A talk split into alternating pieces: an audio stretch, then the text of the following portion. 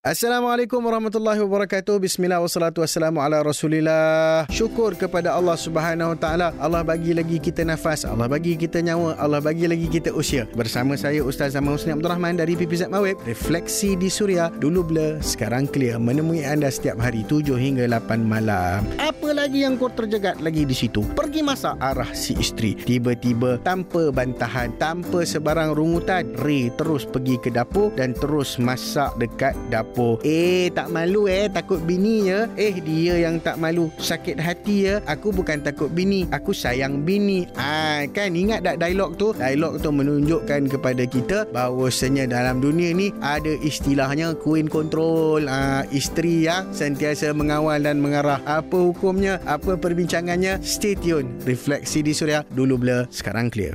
Dulu blur, sekarang clear. Refleksi di Suria bersama saya Ustaz Zaman Husni dari P P Z Mawib. Kita sedang seman-seman tentang isteri queen control. First of all, kita nak tahu apa kedudukan wanita dalam agama. Ingat satu hadis Nabi sallallahu alaihi wasallam. Nabi berpesan kepada kita, hendaklah kamu memperhatikan urusan, yakni mengambil berat terhadap kaum wanita dengan cara yang terbaik. Berdasarkan asas ini, Nabi sallallahu alaihi wasallam memberi satu kefahaman kepada kita bahawasanya dalam syariat Islam, wanita dipandang tinggi, kedudukannya dianggap mulia, sehingga isteri-isteri Nabi diberi gelaran Ummahatul Mukminin, ibu kepada orang-orang yang beriman. Maka Islam datang mengubah suasana zaman jahiliah yang dahulunya membunuh anak-anak perempuan yang mana mereka anggap akan menyusahkan bila mana meningkat dewasa, dan begitu juga dalam tamadun Yunani yang menjadikan wanita ini sebagai barang dagangan dan barang jualan dan hanya semata-mata untuk kepuasan dan dan keseronokan sahaja. Maka Islam datang mengangkat darjat kaum wanita dan akhirnya meletakkan wanita di tempat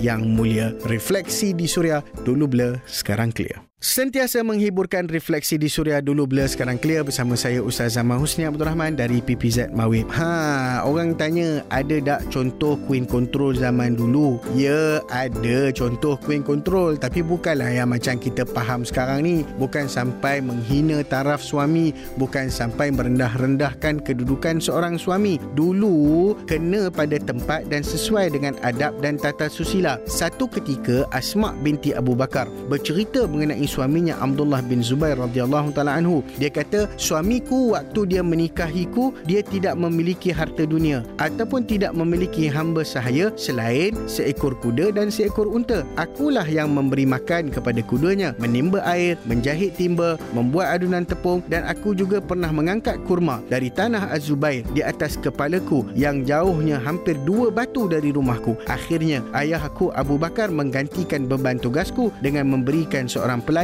untuk menguruskan kuda, seolah-olah beliau telah memerdekakan diriku. Cerita kedua pula, Zainab, isteri kepada Abdullah bin Mas'ud radhiyallahu taala anhu, pernah bertanya kepada Nabi, "Wahai Rasulullah sallallahu alaihi wasallam, aku mempunyai keterampilan yang boleh menghasilkan sesuatu sehingga boleh dijual. Setelah siap, aku jualkan kerana aku tidak memiliki apa-apa. Hasilnya, aku jadikan sebagai nafkah untuk keluargaku." Nabi sallallahu alaihi wasallam lantas bersabda kepada Zainab, "Engkau mendapat pahala atas segala nafkah buat mereka." Ha, nampak dua cerita ni, wanita dia kontrol bidang dia, dia kontrol apa yang dia boleh lakukan untuk membantu suami, bukan menundukkan suami dengan kata-kata ataupun dengan arahan-arahan dan dengan kebengisan. Inilah cara bagaimana orang-orang terdahulu di zaman kegemilangan Islam menjadi seorang suri rumah tangga dan juga sebagai seorang peneman yang terbaik dalam kehidupan suaminya. Refleksi di Suria, dulu blur, sekarang clear.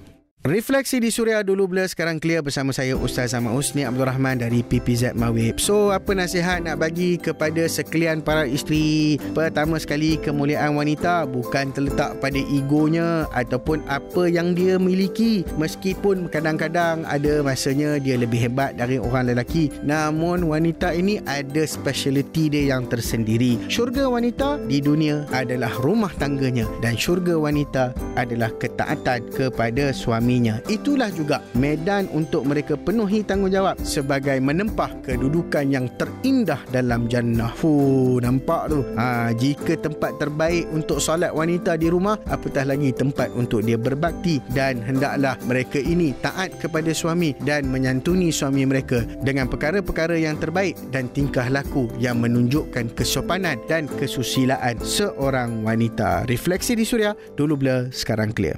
Sentiasa menghiburkan Refleksi di Suria, dulu blur, sekarang clear. Bersama saya Ustaz Zaman Husni Abdul Rahman dari P P Z Mawib. Alhamdulillah, kita telah sampai ke penghujungnya sembang-sembang mengenai wanita. Wanita, gunalah kebijaksanaan anda yang dikurniakan Allah Subhanahu Taala, diadun dengan kelembutan jiwa dan kehalusan peribadi serta kuasa pujuk rayu yang tiada tandingannya. Jadi kalau ada sebarang pertanyaan ataupun persoalan, boleh WhatsApp Suria di kosong satu dua lima lima lima satu kosong lima tiga ataupun D M di Instagram at ustazhusni hashtag D B S C. Temui anda setiap hari tujuh hingga lapan malam. Wanita salihah, aset dunia, taat suami, itulah kuncinya. Assalamualaikum warahmatullahi wabarakatuh.